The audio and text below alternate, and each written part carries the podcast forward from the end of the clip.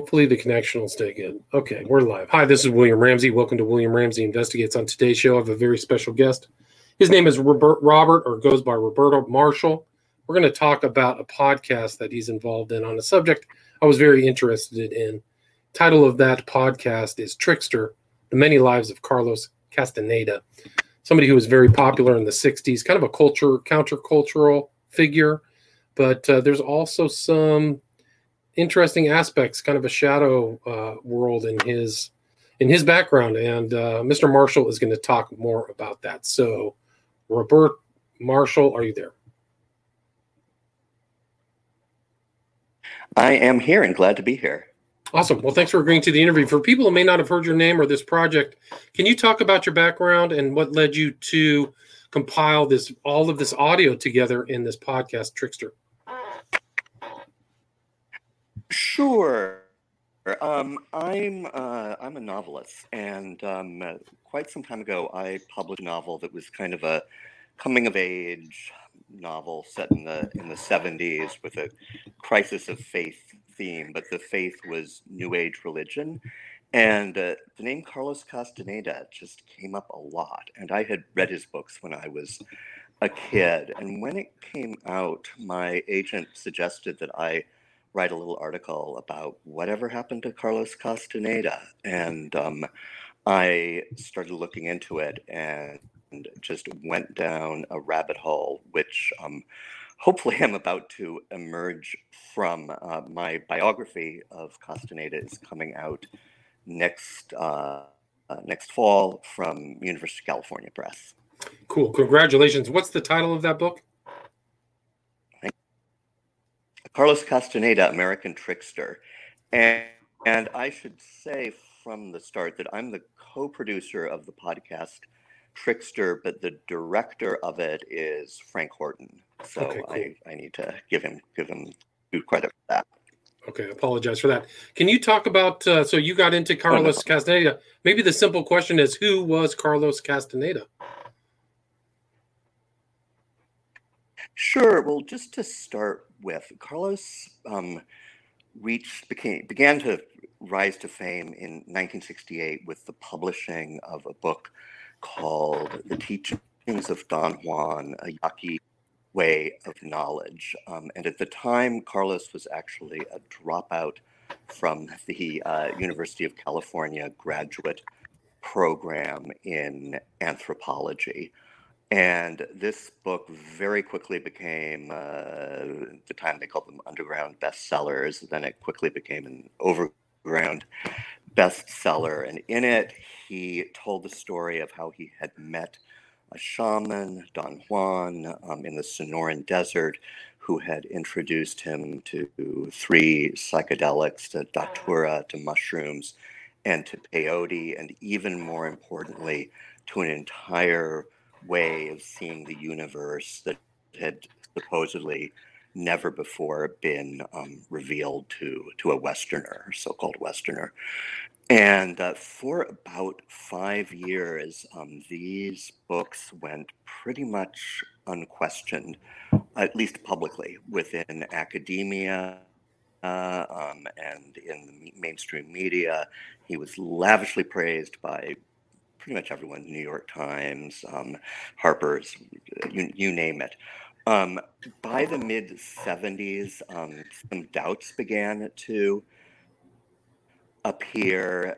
In the end, it turns out um, basically absolutely everything was was made up. Um, they were novels that he managed to pass off as anthropology, um, but he was never really publicly taken down in the way that, say, somebody like James Frey, who wrote um, A Million Little Pieces, was um, by, with by Oprah. Um, and uh, Carlos's books continue to sell well. Um, he continues to have a, a worldwide following, and in the '90s, he he had always he started to to develop a cult in the 1960s, and I don't just mean a kind of cult in the sense of a cult following, but a real cult with um, mostly women who changed their names, um, cut off their families, most of them, not all of them, um, and followed him. Um, in the 90s, that group went public. Um, they started holding seminars and workshops. Thousands of people came to Sim because Carlos was the most mysterious author in the world. He never allowed himself to be photographed. Um, there are very few extant recordings of his voice.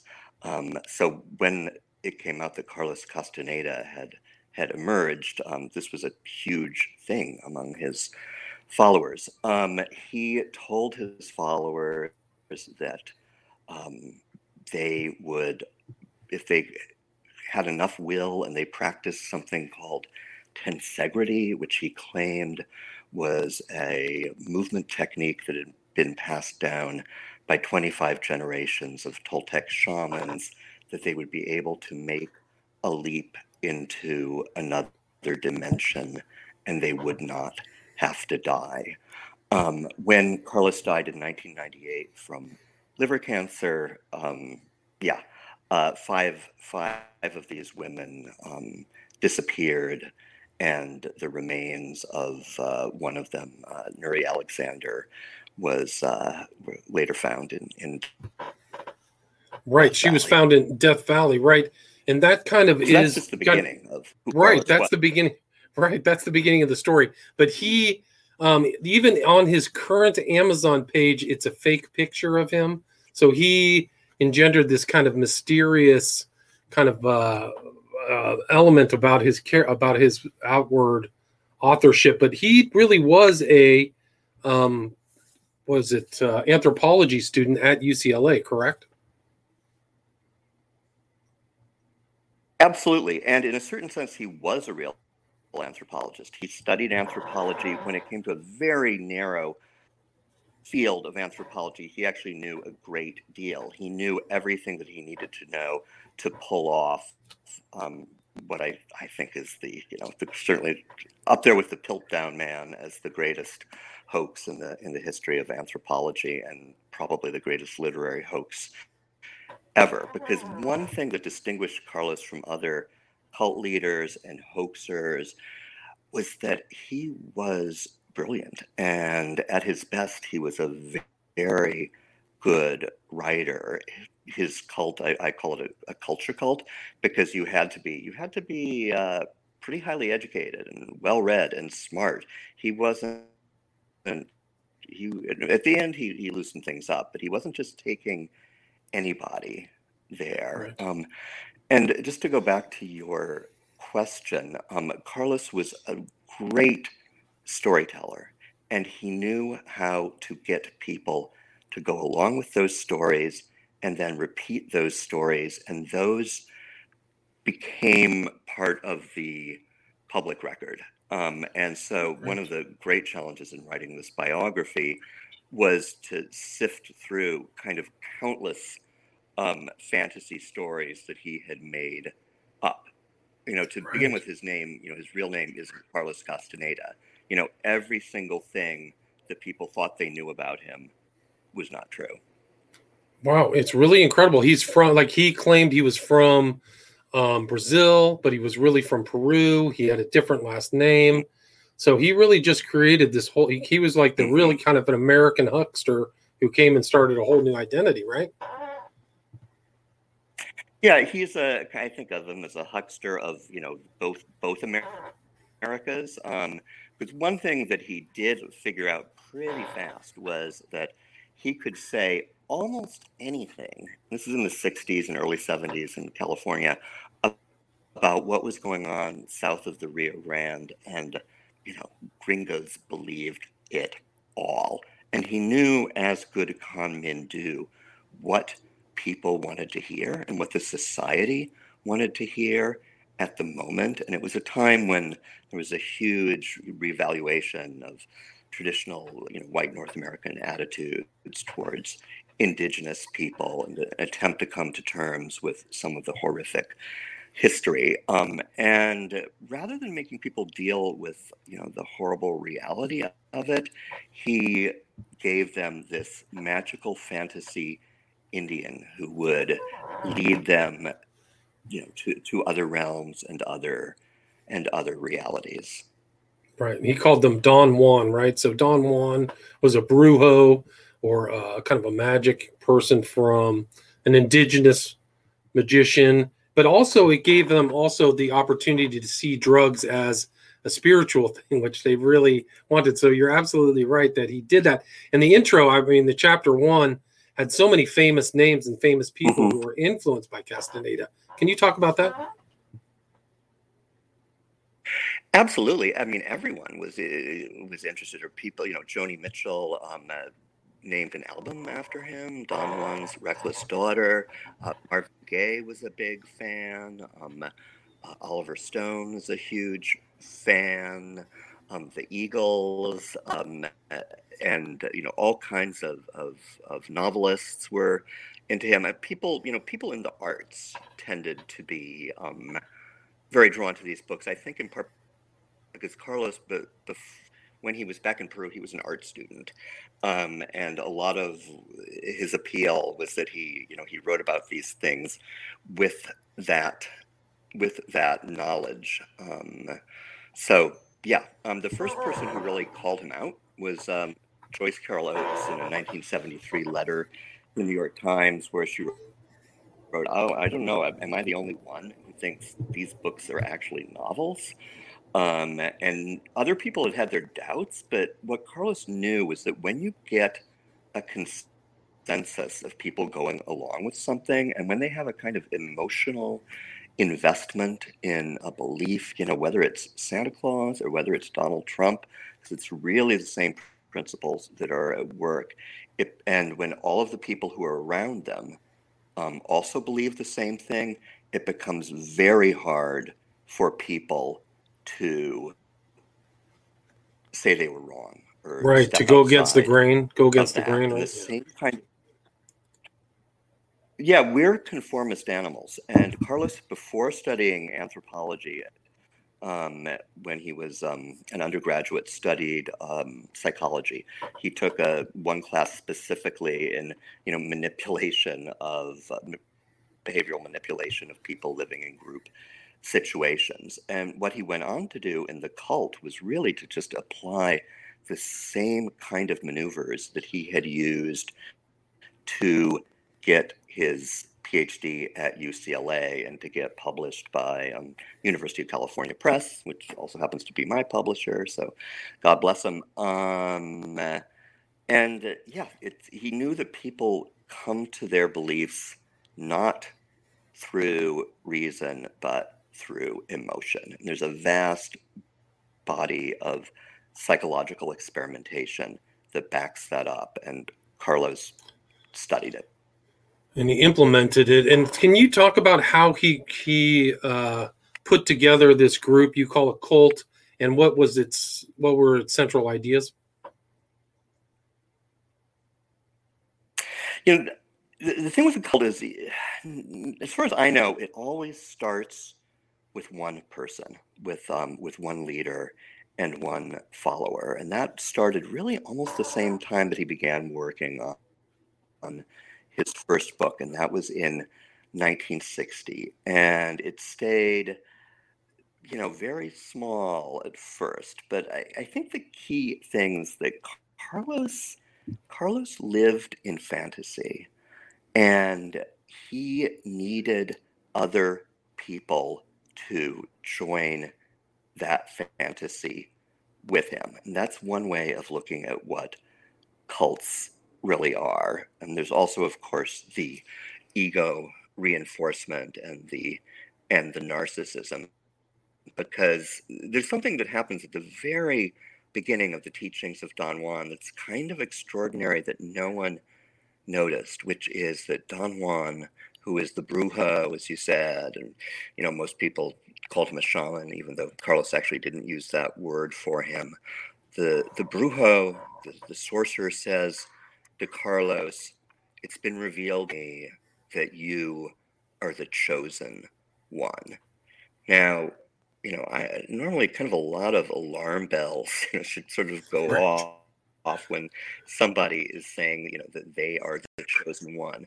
But Carlos was such an artful writer that he kind of weaves this in, as he weaves in also, and this, uh, I think this is the first time I've spoken on the air about this, um, uh, that he's um, he's a disciple of the devil. He's a diablero. Um, the Don Juan is a diablero, which is, uh, you know, it's a kind of brujo who gains his powers from devil worship. Um, but that's it's so subtly done in the first books that, that you know you could easily overlook it because there's all of this other magical, amazing stuff going on. In the later books, which were you know they, they, they sold well, they were all best. Almost all of them were bestsellers in the New York Times. Right, millions of copies, they right? Millions and millions of copies. Massive. Oh yeah, uh, easily. I mean, there's no way to know exactly, but you know, well, I mean, long, long time ago, they passed 10 million copies. Um, the later books are, just to put it bluntly, they're really crazy. You know, because he at first he wanted to have academic credibility, so he, you know, was very careful, and it's all longer that he stayed within his own kind of fantasy world and developed this cult around him that reinforced him, you know, the the deeper off into it he went. Would you consider that going into the occult? Going into the occult, did you say? Yes, occult. like he. No, it's okay. Um, I'm just saying, like you say that in the beginning, he was a diablero or a devil worshiper, but as he got later on, did you feel like that devil worship was more emphasized in the later books?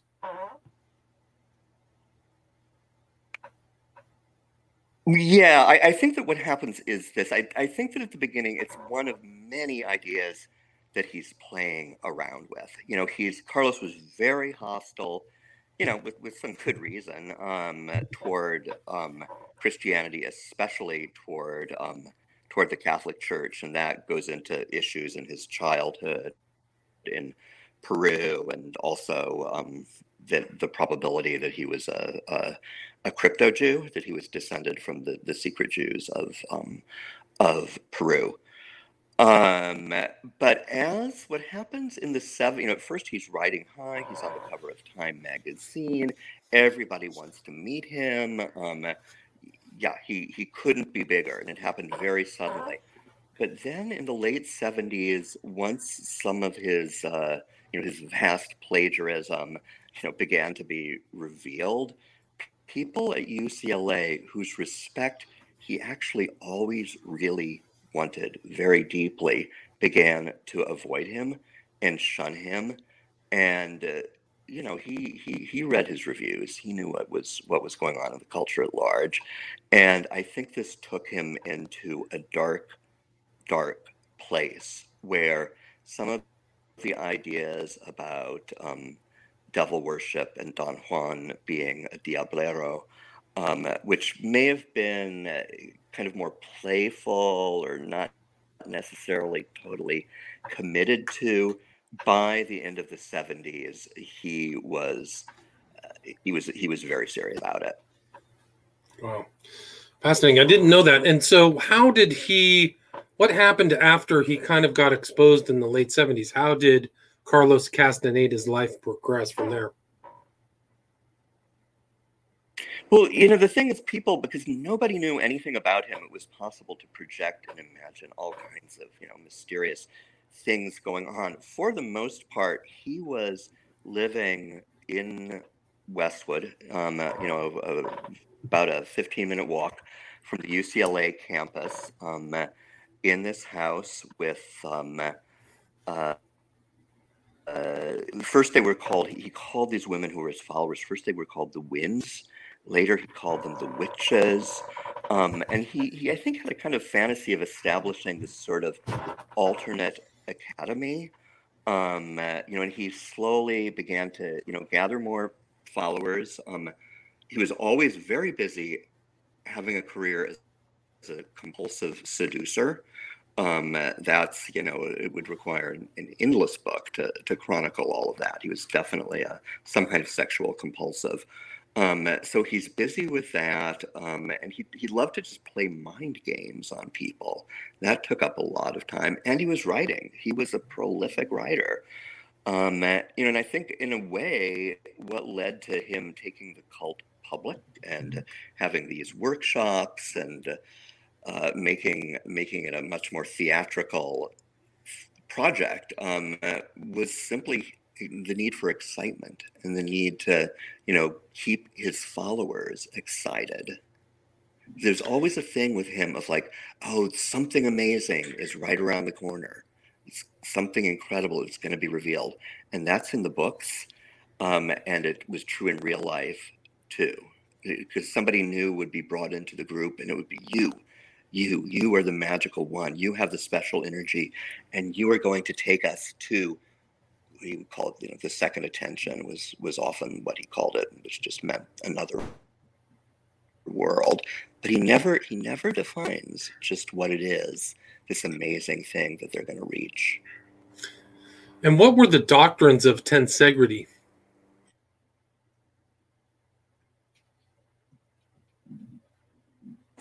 God, that is really hard to say.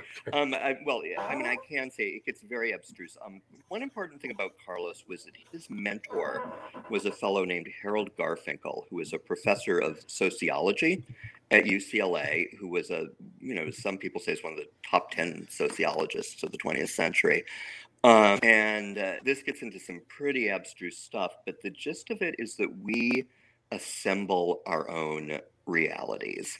One of the central tenets that of Don Juan, of the shaman of Castaneda, and of his mentor Garfinkel is mm-hmm. that reality is an agreed upon description.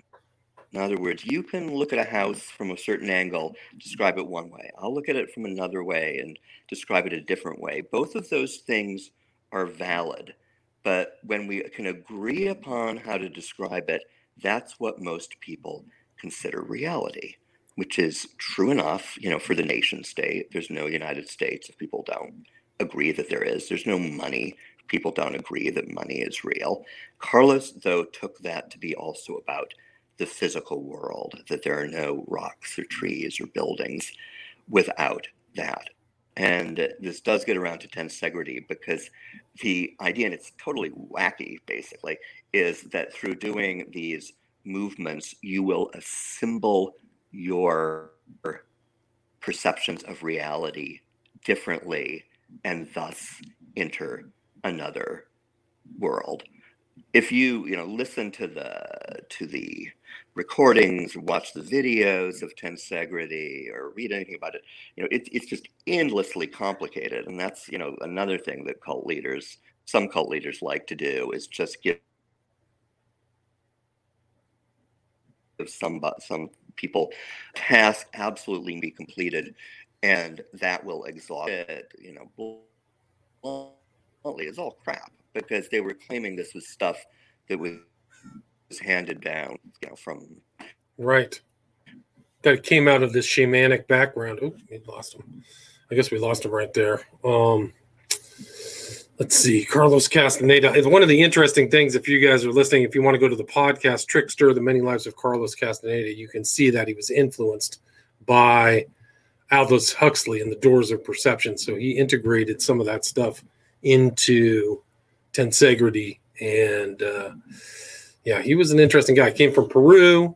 And uh, these books are all over the place. Very influential in the 60s. I think it was uh, George Lucas who said that the dynamic between Obi Wan and Luke Skywalker was the dynamic between Carlos Castaneda and Don Juan, the so-called Brujo. But uh, that part of actual Mexico, my understanding is that it had all kinds of weird cults and all kinds of uh, strange occultism things like that going way back in back to the Spanish conquest, uh, is my understanding of all that stuff. But uh, we'll see if Mr. Marshall's going to make it back or here or not. I'm not sure. But the Trickster, the Many Lives of Carlos Castaneda, you can get that on iTunes. You can get it on. Are you back? Still there? Hello. Yeah, it's yeah, okay. I kept talking. I kept talking. I kept talking. Yeah, I kept talking the whole time. Um, so you Oh, kind okay. of bo- Yeah, yeah, blacked out it. Yeah, it's okay. You backed out right there, kind of at tensegrity. So leading up, so this is a serial womanizer as well, and it leads up. So he has these girls, the witches, and he passes away in 1998. What happens next? Um, well, they start, you know, tensegrity really starts taking off in, um, you know, in 1990, and it's just one of those things that, you know, it's they start with a few workshops, it gets bigger and bigger and bigger. Um, you know, more and more people are drawn in. Uh, you know, they're making. I, I, Carlos was never motivated by profit, but he was supporting so many women that you know they needed needed money for it. Um, uh, so by you know by 1995, it's uh, uh, a very big thing. And increasingly in these workshops, Carlos talks about taking the leap. We're all going to take the leap together. Now, if you've read the books, um, you'll remember at the end of book four, um, Carlos himself takes the leap, which is literally, they're the character Carlos does.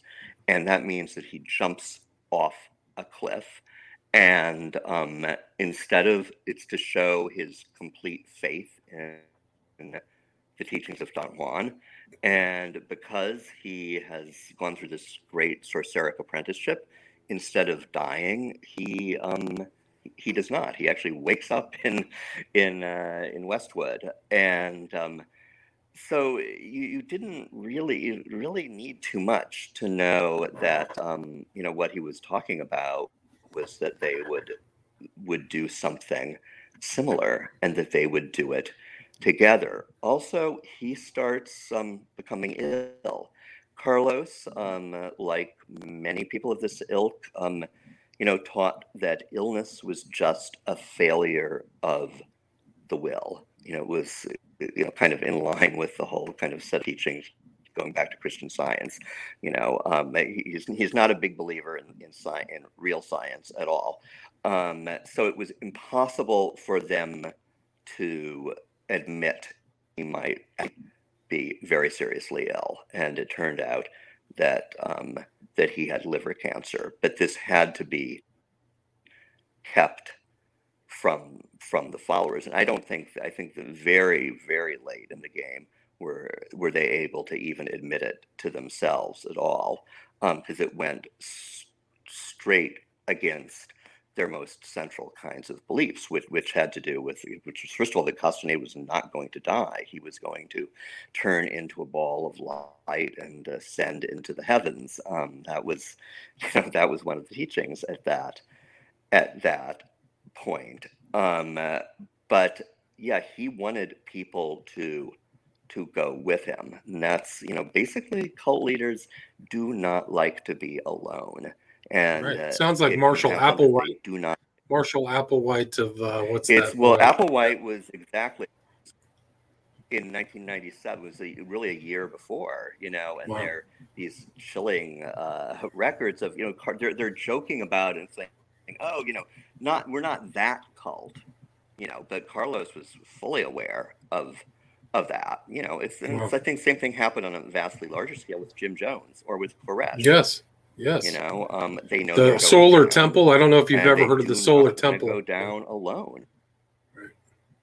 Oh yeah, oh yeah, and I think it's true, if I may say so, of, of Trump too. It's like he was willing to bring down everything, um, uh, rather than you know go out in go out in humiliation. You know, if he could, if he could get away with that, um, and uh, but you know, finally he died.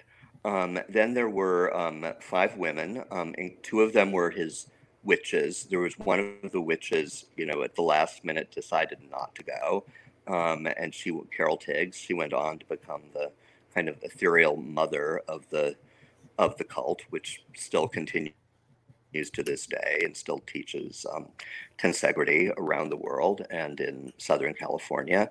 And then three other women, including Nury, who is um, you know, I mentioned earlier, who was his adopted daughter and also one of his, you know, countless women that he was, I won't say his lover, that's a little too generous, you know, women that he had sex with.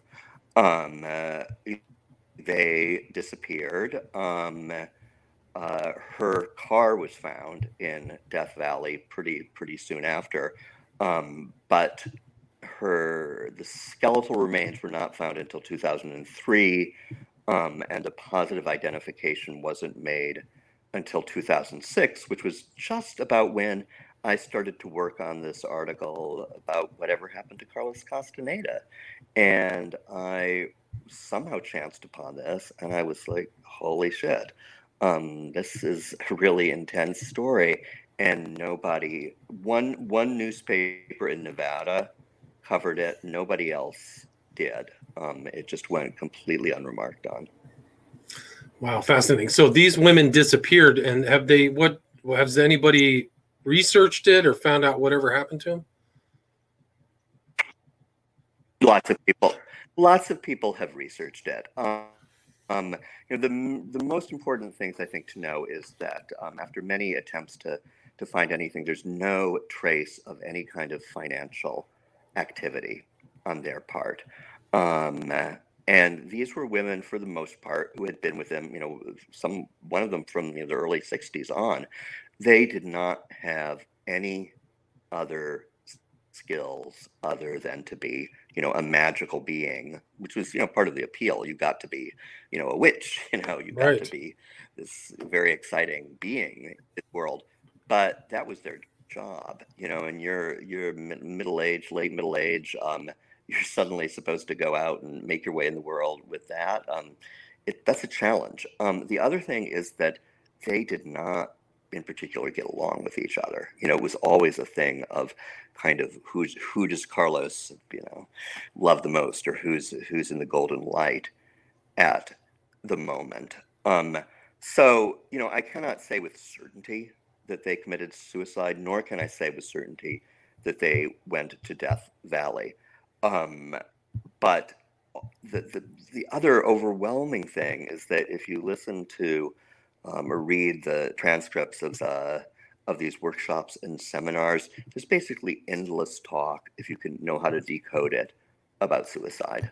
You know, they, they don't call it suicide, they call it taking the leap.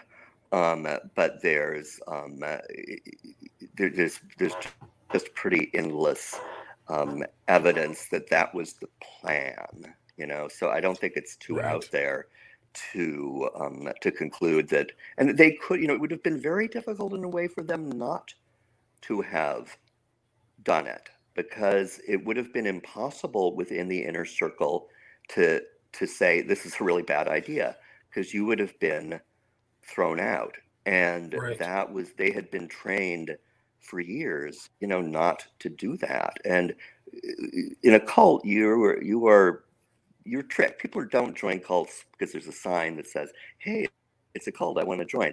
They join because they go to a meeting of something. They're in the wrong place at the wrong time. They're targeted, um, and the leader or the leader's minions they practice love bombing. They will tell this person how amazingly special and wonderful they are, um, and you know we all like to hear that. And he did the same thing with his UCLA pref- professors. You know, he told them their theories were being validated by a mystical Indian. They loved it. Um, and then you get people addicted to this kind of love bombing. And um, then you tell them to really be with us, you have to leave your parents, you have to leave your boyfriend, and then you've got them. And do you know how many people he accumulated into it's his cult? Really yeah, it's sad. It is sad. Do you know how many people he accumulated? It, it's really hard to say, well, because um, there are many different um, kind of layers to the onion. You know, um, at, at, one point I did a whole kind of map of the of the cult, and uh, you know, people came in and out to to a certain degree. But let's say there are by the end there are about a hundred um, uh, I'm saying this on the radio. I'm, I'm not sure I, I, I, I, actually should, but um, that, that are, you know, if not the, the, the, very core group is small. It's about 15 people. And gotcha. then there's, you know, about 100 people circling outside of that. And then, you know, then there are, you know, a few thousand people who um, come to the seminars and, you know, to some degree are, um, you know, following the path. And there are a lot of people who never even you know meet Castaneda or the witches who are following the path on their own because he says to you know cut off these attachments in his books, and people think that by doing this they're going to you know find Don Juan and um, uh, all of the terrible problems they have will be solved. And he left a substantial estate, correct? Not really. No, that's Oh. uh, that is a that is an urban rumor. Um, uh, you know, people thought he had a ton of money, but you know, supporting, you know, he was supporting like fifth, I, I don't know, quite a few women at the time of his death. It had been for years. The books were not selling the way that they that they used to. Um, he had some. He owed a ton of money to the IRS. He had an estate of about four hundred thousand dollars when he died, which I think was probably a massive disappointment um, to those um, to those close to him. To Pe- those People thought he had millions and millions of dollars, but he did not. Well, where can people find? What's the best place for people to find and listen to the podcast? And when can they expect to see your book? Yeah, go to um, www um, www.tricksterpodcast.com. Um, that's tricksterpodcast.com. And for the book, um, well, I'm I'm in the middle of uh, you know changing my name, you know, like Carlos and so forth. But you can go to my my traditional website, which is www.robertmarshall.net. There will be a new one soon, but it will direct you there, um, or just write to you know University of California and say, hey, when's the book coming out? Um, it should be in, it should be next September, but um, gotcha. you know these So it's Robert- quite happen on time.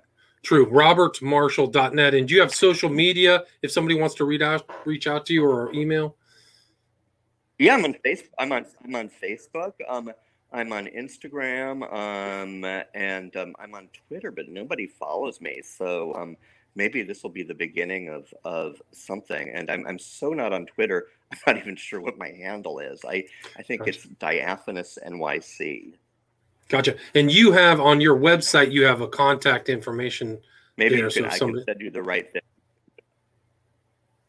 Sure. Whatever you want. You can send it. I'll put it in the show notes. I'll put it in the show. I'm notes. happy to hear from people. Cool. And it's Robert Marshall, and the podcast is Trickster, the many good. I- lives I, of should know that, I guess, right? Trickster, the many lives of Carlos Castaneda. Thank you so much, Robert. Trickster podcast. Trickster Oh, yeah, podcast. the title, podcast. Yes, and it's great podcast. Thank All you right, so thank much, you. William. It was very fun. All right. Yeah, cool. Thanks so much. Appreciate it. Okay, All right, bye-bye. care. Bye-bye. right, you too. Bye bye.